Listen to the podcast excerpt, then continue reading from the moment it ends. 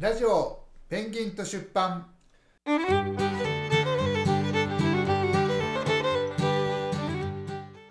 はいというわけでやっていきましょう。今日も西葛西出版のオフィスからお送りいたします、えっとはい。私があの社長社長キャラで行くことになったんですね。そうです。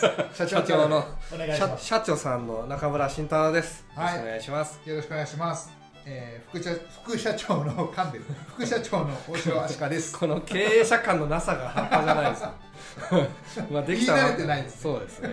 というわけでやっていきましょう、はい。今日は何話すんですか足利さん。今日は、えー、社長さんが 社長がはい。東大出身ということで、はいはいはい、まあ、僕ねあのまあお恥ずかしながら大学を行ってないので、はいはいはい。まあ、大学についてもあんまよくわかんないんですけどあさらに東大となったらね余計にわからないというーことで、この台本書いたことの悪い悪い面が出てますね。ちらちら読んじゃうね。ちょっと取材するみたいにざ考えてきててた頃ざまですよ、このざま。やばい。ラジオさラジオ局のプロとか行くとやっぱそこうまくいやてさすごいっすよね。やっぱ見ながらもさ楽しそうに喋んだよね。やっぱプロですね。プロですよ。はい。というわけで、はい、ね。じゃあそういった中で、はいはいはい。まず中村さんなんで東大を目指したんですか、なんかそのまずそもそも僕学歴どうでもいいと思ってて 人を評価するのに学歴って全然いらないんですよ。はい。だから行かなくてよかったと思ってるんですよ。今思うと。今思うと。だからやりたいことがあればね。うんうんやらない人にとっては結構行ってもてかなんていうかな、はどうせ何にもやることないから大学行こうかってなった時い、に、うん。であの最初は僕早稲田と慶応に行きたかったんですよはい。でなんで早稲田と慶応に行きたいかっていうと、はい。その理由はないんですよ。なんとなくかっこよさそうだぐらいの理由しかないんですよ。うん。で実際大学選びってそういうとこあってはい。ほぼほぼブランドの勝負でうんなんかほらわかんないけど J3 のチーム行くよりはブンデスリーガの方がいいやみたいなさ、はいはそうい、カテいうゴリーが上の方がね。そういう感じの選び方ですよねなるほど、で実際その当時はギリギリ就職有利みたいなのもあったし、うん、目指すんだったらやっぱり上上目指そう。っていう風になってっちゃうんだよね、うん。でその最初からあ自分はこんなもんだという風に思える、ある意味大人で成熟した人は、うん。そんな そんなとこ目指さなくていいのまずだって東大に行こうって思うってことはやっぱりうん。当たり前だけど受かるっていう可能性があるから思うわけじゃないですか、僕が高校生の時は、うんまず東大に行こうってまず思わなかったし、はいはい。まあ、思ったらもしかしたら万が一行ってたかもしれないですけど、うんうんうん。まあ、行かなかったっていうか目指さなかったんですよね。だからまず僕の中では目指したことがすごいなと思ってるんですよ。そうね、うん。そのそもそも僕全然勉強できなくて。ねそれが全然信じられないですけどね今。僕のいた安田学園高校っていうのは、うん。結構この葛西ら辺から行く人も多いんだけど、はい、えーと偏差値でいうと当時50ぐらいだったんですよ、うん、半分ぐらいですかね。偏差値50ってことは、平均的な。そうだから学校100人いたらうん公立学校100人いたら50位ぐらいだったら受かるよねってはい感じで,、そうですね。で僕は100位ぐらいだったんですよ。あのうん。120人中100位ぐらいだった中学でね。さすがにそれじゃあまずいと思って本気出して、い、うん。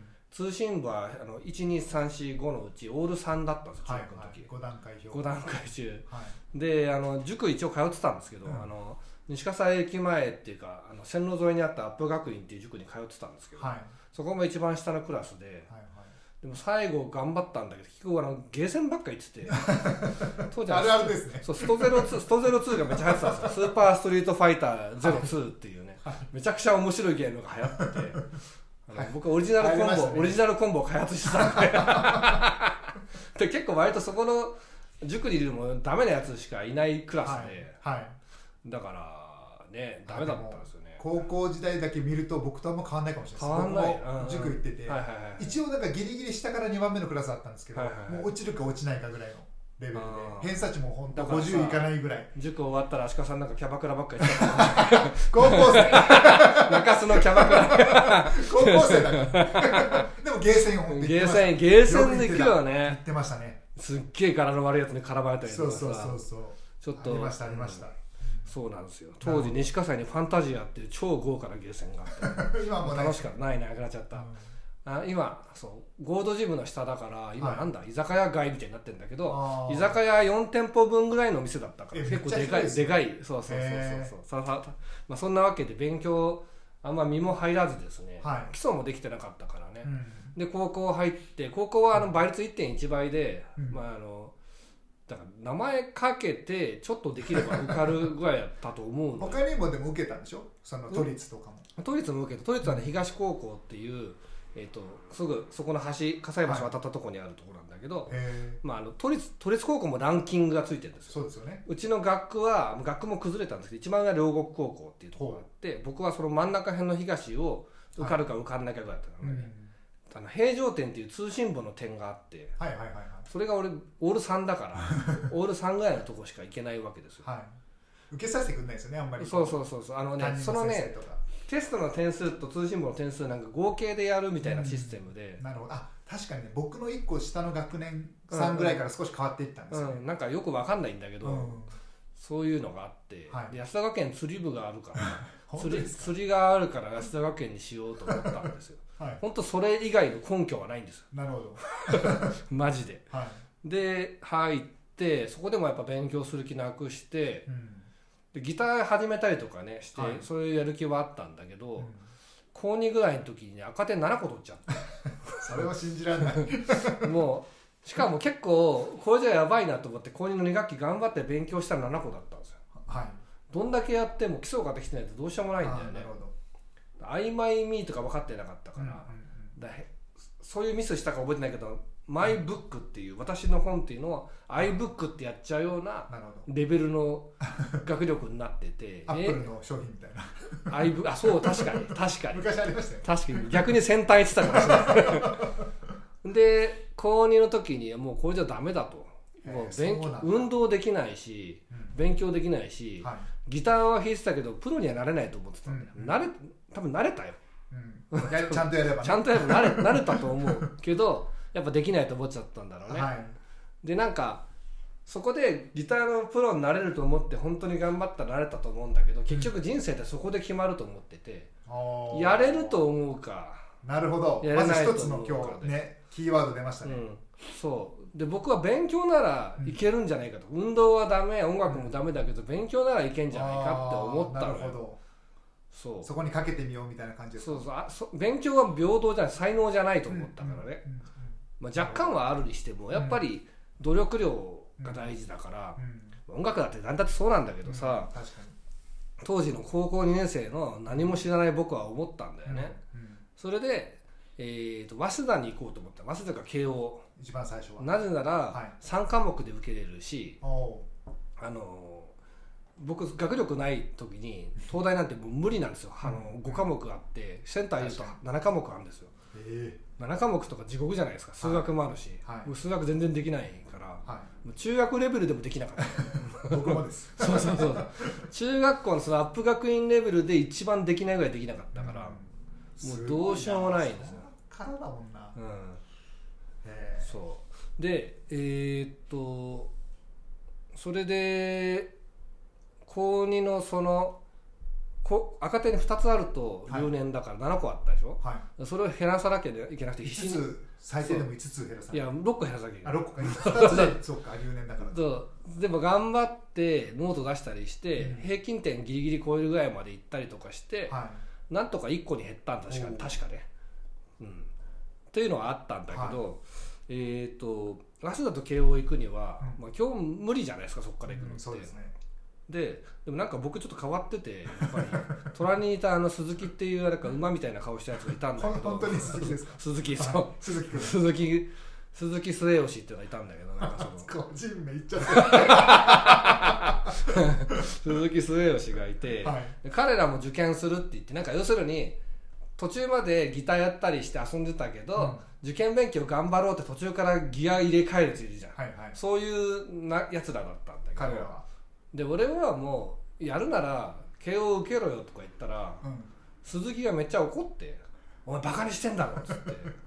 だからちょっとそこすごい結構ねなんか衝撃というか、はいはい。あの結構真面目に言ったのに。真面目に言ってるようには思えなかったのかもしれないけどね。うん。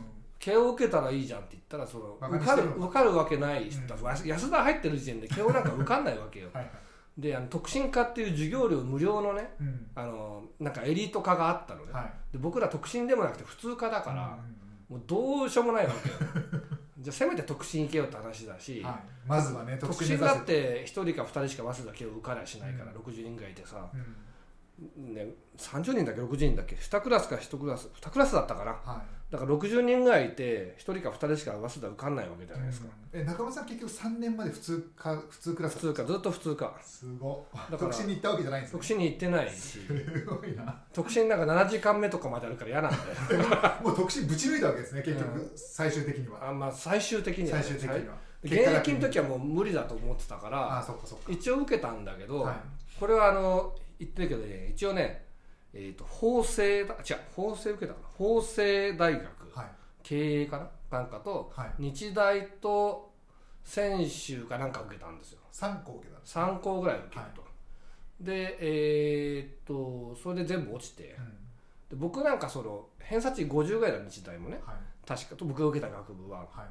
専修とかもね。はい。でうちの高校も偏差値50ぐらいだからもっと太刀打ちできるかと思ったら全然分かんなくて。やっぱりちょっと違うんですかね？大学とで日日大受けに行った時になんか名古屋から来てたヤンキーが とうちの高校のヤンキーがめっちゃ仲良くなってて。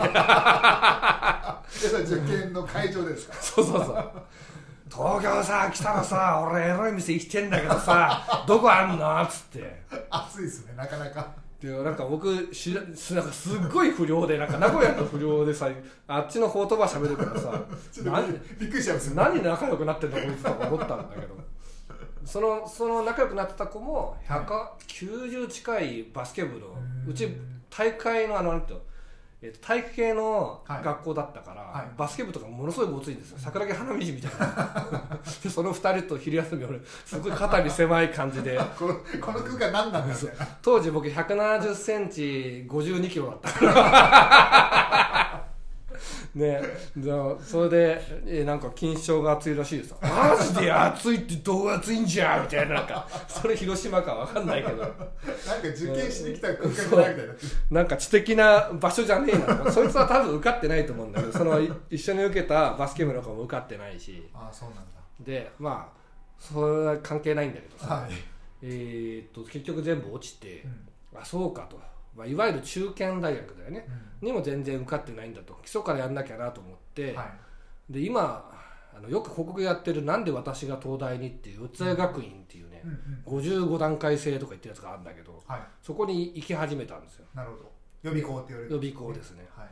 でそこの予備校に行ってえーっともう本当もう基礎中の基礎からなんか春休みやっててうんうんで僕はなんかあのせ学ラン以外で外出するのがすごい嫌ではい。なんか当時なんか便利なユニクロとかなかったからさ、うんうん。なんかね今でも覚えてるんだけどねなんか俺この格好で街にいていいんだろうかとか思いながらもう 完全にああれだよね。やばいやつの発思考なんだけど。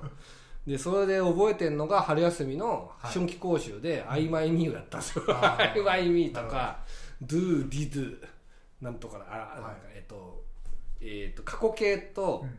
の不定変化っていうのがあって「アイマイアイマイミー」はそれは三人称だ。えっとじゃあ一人称だ。それじゃなくてこれじゃないですかって言えないこの学力のなさが。え悲しいーとなんだ？全然出てこない。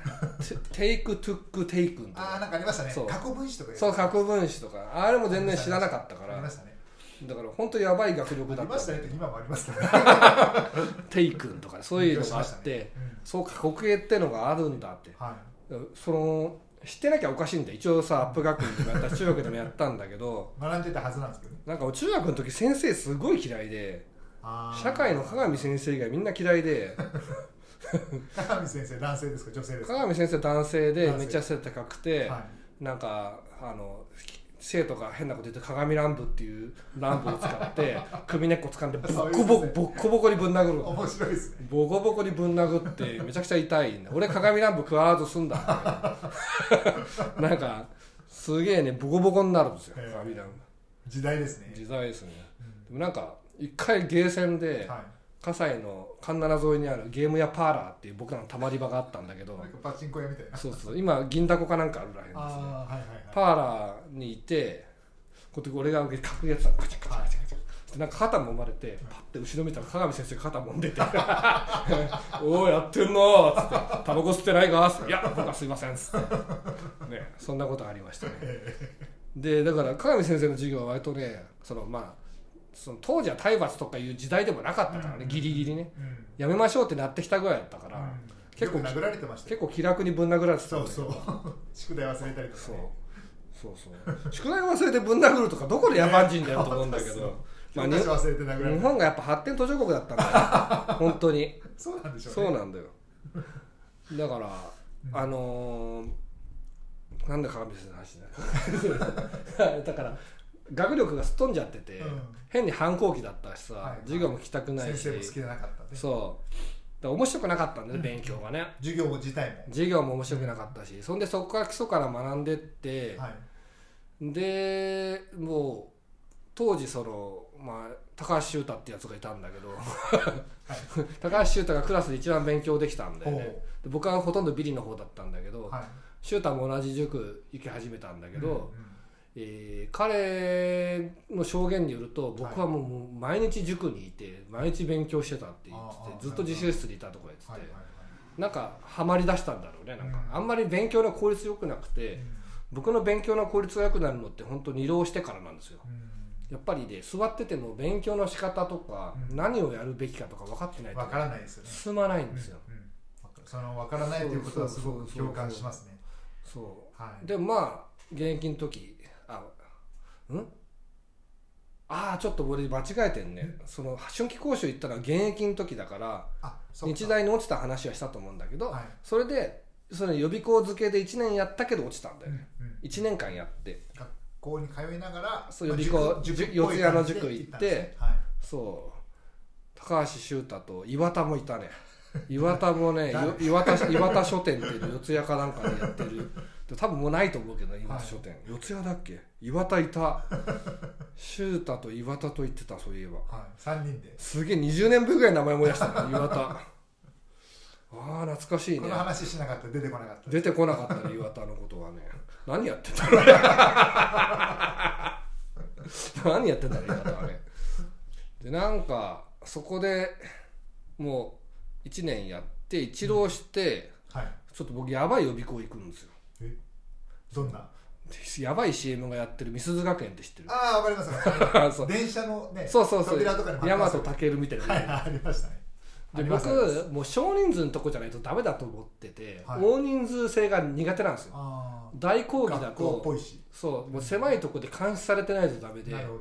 でそこも結構当時スパルタ系のとこだったから、うんうんなんかその後から CM 見てたら俺行かなかったかもしれないんだけど。え結構マンツーマンっぽい感じですあなんかマンツーまで行かない多分、えっと10人ぐらいのクラスでやりますよっていう感じで。あーなるほど西荻窪でやってたんだけどこへこはね僕にとってはすごい良かったんですよ。ーはいはい。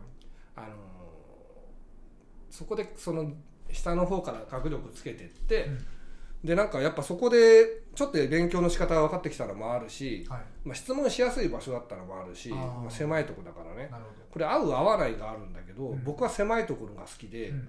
大学入ってから広くなっちゃったから逆にダメになって で大学院は狭いから僕はいはい。活躍して、なるほど。で西葛西出版も狭いから多分活躍できるんだけど、うん例えば僕が講談社とかに入って活躍できたかっていうとちょっとダメだったかもしれない。大人だから違うけどね、狭いところが僕は合ってるんですよ、うんでそこでやってえーっと1浪目だからそれでそこもねなんか変なやついっぱいいて なんかめっちゃドレッドヘアで あの胸胸板がね2人分ぐらいあってすごい。で漫画のキャラクターみたいですね。そう。で空手やってて、はよくあの廊下でシャドーボクシャドー政権好きみたいな「フーフーフーフー」とかやってるあの礼二郎っていうなんかね元暴走族って自分で言ってたけど礼二郎っていうのがいたりとかね。へなんかわかんない。暴走族日本刀を持って暴走族狩りしてるとか言ってたからなんかわかんないけど。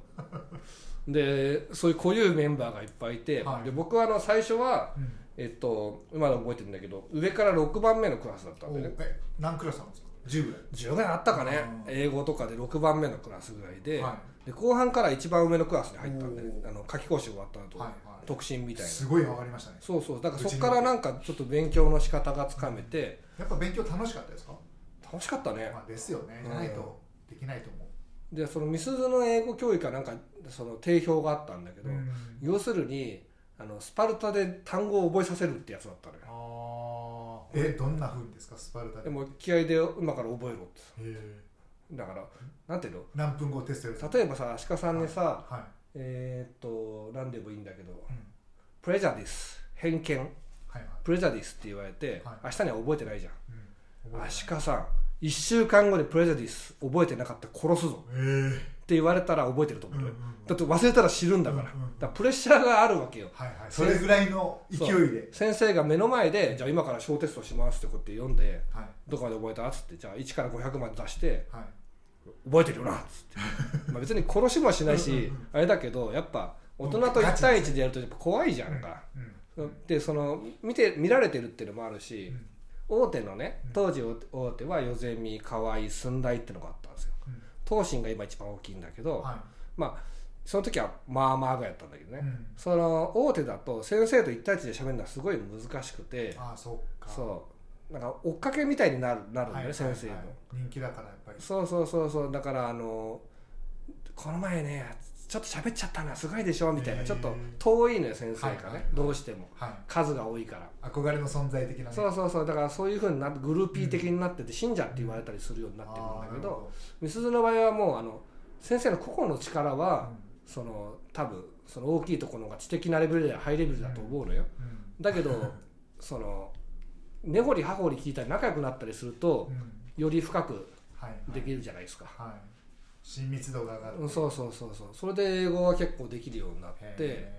ここに落とし穴があってですね。ま英語あの僕が行きたかったのは KOSFC っていうのがあって。ーはいはい聞いたことあります。SFC ってスーパーファミコンと同じ役なんだけど、は湘南藤沢キャンパスにああだから知ってるそうそうそう、はいはいはい南台とか言ったかな？南台、湘南台湘南台湘南台湘南台にある。はい。藤沢とか湘南台とかの辺にあって、うん僕何度かそこで関係なく行ったんだけどすごいいいロケーションのとこで、うん良さそうですねうん。場所。でそこの KOSFC はえーっとなんだっけ実学なんだよね。英語とはい。金になる学問っていう。おおだからなんか IT 系起業しましょうねみたいのはもうお手の物みたいなね。そういうとこなんですよ。なるほど。まあだから慶応大学っていうのはそもそもあの実学のとこでうんうんあの金にならない学問じゃなくてしっかりあの金になることをやって経済を盛んにしましょうねっていうビジネス寄りとういうんかとこから始まってるんであーなるほど。不在口の時からね。はでまあ言ってみたら成り上がり思想みたいなとこがあるんだけど、その中でも結構先先進的で面白いいとこだったねへで先生とあの学生の距離も近いって言っててーなるほど。だから僕そういうところが好きだから、うん楽しそう。そうそう楽しそうなんですよすごくね、場所は悪いんだけど悪いっていうかまあでもロケーションはねとと遠いんだけどそうそうそう。ロケーション良さそう。なんか一人暮らししてそういうとこ行くのもいいなとか思ったりさ、うん。確かに。したんだよね。うんうんうん。あの有名な竹中平蔵ってわかる？はいはいわかります。あの人とかが先生やってて、うん当時は政治のことやる前だったから、竹中ゼミとかで有名だあそうったよね。なんですね。うん。教授だったんですか？教授だと思う、うん。だと思う、うん。うん。でそこを作ったなんだっけななんとか館もう死んじゃったけど。はい。作ったとこ先生がいて、はい。KOSFC の作った人の本っていうのを読んだりとかしてね。うんもうすごい行きたかったんだけどあでも楽しそこが英語と小論文なんですよ。でってことははい。国語と社会がおろそかになるんですよ。なるほどなるほど。そそこ第一志望だとね。はい。で英語と小論文はやりたいじゃん。うん。で小論文がね全くできなかったんですよ実は。ええ小論文がまさかの。800字の小論文を書くんだけどもこれが全然書けなくて。そうなんですか。そう僕はもう作文が大の苦手でへえ論文も全然書けなかったんだよね。はいはい。えー嘘みたいですね。だから僕なんかさ今スポーツできたりさ、うんうんうん。確かに。なんか喋りもできたりとか、文章書くし。社交的だろううし、ん飲み屋でほ隣の人と喋れたりとかするしう、ん。ねうん。文章もバッとめっちゃ早いじゃないですか、うん。結構天才レベルじゃないですか、うん。ところが当時何も何一つできなくてへ小論文書けないわ歌も下手だーわうん。声カスカスだしね。で数学もできないし、うん。えーっと今の例で言うとなんだ。あと喋るのもできなくて。ああそうですか。マクドナルドの注文するのも赤面しちゃって全くできないレベルで、シャイだったんですね。ものすごいシャイだったね。へえ可愛らしい。そう可愛いって言われると困るんだけど。で学ラン以外で人前に出れなかったし浪人してからさすがに来てったけどね。うんうんうん。全然想像つかないですね。うん。だからあのそうそう。服はね葛西で買うの恥ずかしいからいつも浦安で買ってた もうないから浦安の服屋駅前のタクシーあのロータリーのところに服屋があったんですよ。へー。306だっけな。あわかんない。なんかそんなのがあったんですよ。へー。そこまでね歩いて買いに行ってたの。へー。あの葛西の人に服買ってるとこ見られたくないい、ははい近所で恥ずかしいですね。なんかその気持ちはなんとなくわかりますけどね、うん。恥ずかしいあと葛西のヤンキーもなんかブランド信奉者でうん。今思うとあいつらも全然分かってなかったんだけど クイックシルバーやばくねみたいなのずっと言ってたんでクイックシルバー。何ですかそれ。クイックシルバー多分サーファーとかあっち系のブランドかな。へでクイックシルバーすげえかっけえみたいな。えはいはい。かっけえみたいなこと言ってて。だから今思うとすごいあの小さい世界にいたよね、うん。それはね、うんまだねだってインターネットとかもそんなにね、そうそうなかったですもんね。i モードぐらいでしょああそうだね、うん。ネットがなかったんだね。ね。そうそう。うんネットがない時代だったっていうのはあるよね、うん。で、はい。えーっと KOSFC 第一志望でうん。受けたんだよね。あそうだ1年目も受けたんだ一応、うん現役の時も、はい。でまあ当然玉砕で。うん。で当時1年目4校現役で4校そうそうだったかも、うんうん。なんかよく覚えてないけど1年目。なるほそう。でえーっと慶応それ受けて、はい。慶応 SFC に加えて上智とか早稲田とか受けて、うん。で僕もかなり勉強できるようになってたから、うん。偏差値も英語だと70近かったんで国語はちょっと足引っ張れ現代文は得意だったから、うん。読むのは得意だって書けないけど、うん、読み解くのは。うん、だ辻みたいな感じであ辻なんかあ辻って言ったのうちの没原稿王なの西葛西出版が誇る没原稿生産記録を持っているギネス記録を持っている 男なんだけど彼は昔の僕にすごく近くて読んで批評はできる。うんうん。けど自分で0から1を作れないっていう状態で、まあ、僕できるようになったから多分できるようになるなと思って、うんうんうん。いろんな角度から教えてんだけど、はい。そうそうそう、まあ、メンタルが折れるからね、うん。そこはあの折れないようにね、うん。できたら多分できるようになると思うんだけどね、うんうん。まあ、さておき、はい。えーっと没言行の話忘れちゃった。なんだ えーっと、えっ、あと一浪して 2, 2年目？うん、2年あ1年1浪目か。1浪目一浪目でそれであのとにかく受けたわけですよ。それで最終的に。うんで社会はちょっと弱い弱社会弱くて国語はちょっと弱くて英語はめちゃくちゃ強いという状態うん。で行ったんだけど、うん。英語もね英語もなんかその SFC の英語って超長文って言われててはい。長文って長いやつあるじゃないですか。はい。普通400ワードぐらいなんですよ。うんうん。ページで言うと1ページ分ぐらい。はい。でそれが2ページ分ぐらいの800ワードっていうやつだと結構長えなと。あの要するにあの試験の紙が来るじゃないですか。はい。バサッと。めそれ見開きめくるんです1ページぐらい長文あるとあ長えなと。あー800字ぐらいあるわとかいう感じなのね。はい。800ワードっていうんだけどはそれが2000ワードが2本っていうのが平い和だったんですよ。2000が2本？だから5ページ分ぐらいのやつが2個ある。そう。でめっちゃ長い。えそれ何分で解くんですか？これいくつだ二時間。ですか80分とかだったかな。そんな大した80分ぐらいだったとうんと思う。僕の120分だったかもしれない。うん。KOSFC は。うん。あそこにある まさかの？まさかの？当時の？ありました。たあったあった。おすご当時のあ赤本です。2001年の赤本。えっ、とこれ英語だからすご12345ページ半ぐらいだよね。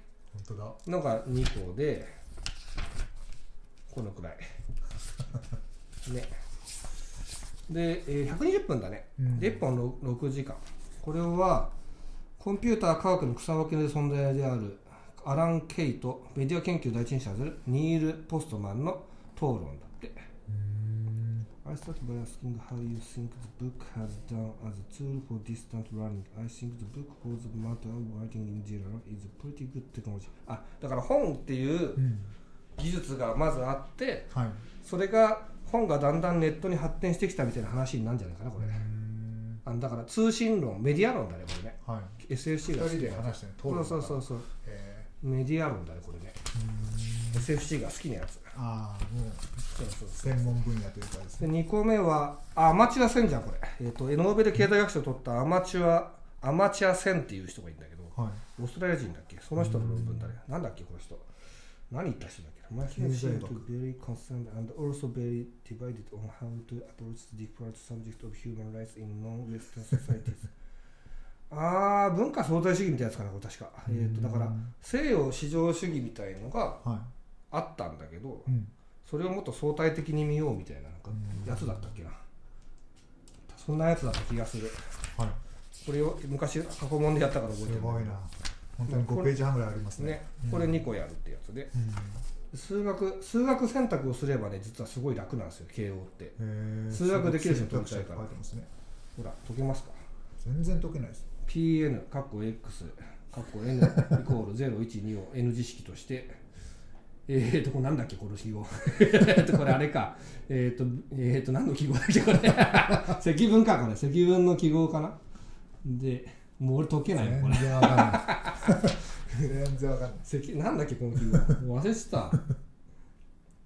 ね。はこんなの解くんだけど。い、うんまあ後でちょっと話すんだけどこれあの東大選択肢とめっちゃ数学簡単なんだよ。えー、あこれより簡単なんですか？じゃあ東大をうん。の、東大のも過去問やってる人が楽勝に解けるようにできてんだよね。要するに東大崩れが欲しい。あそういうことなんですね。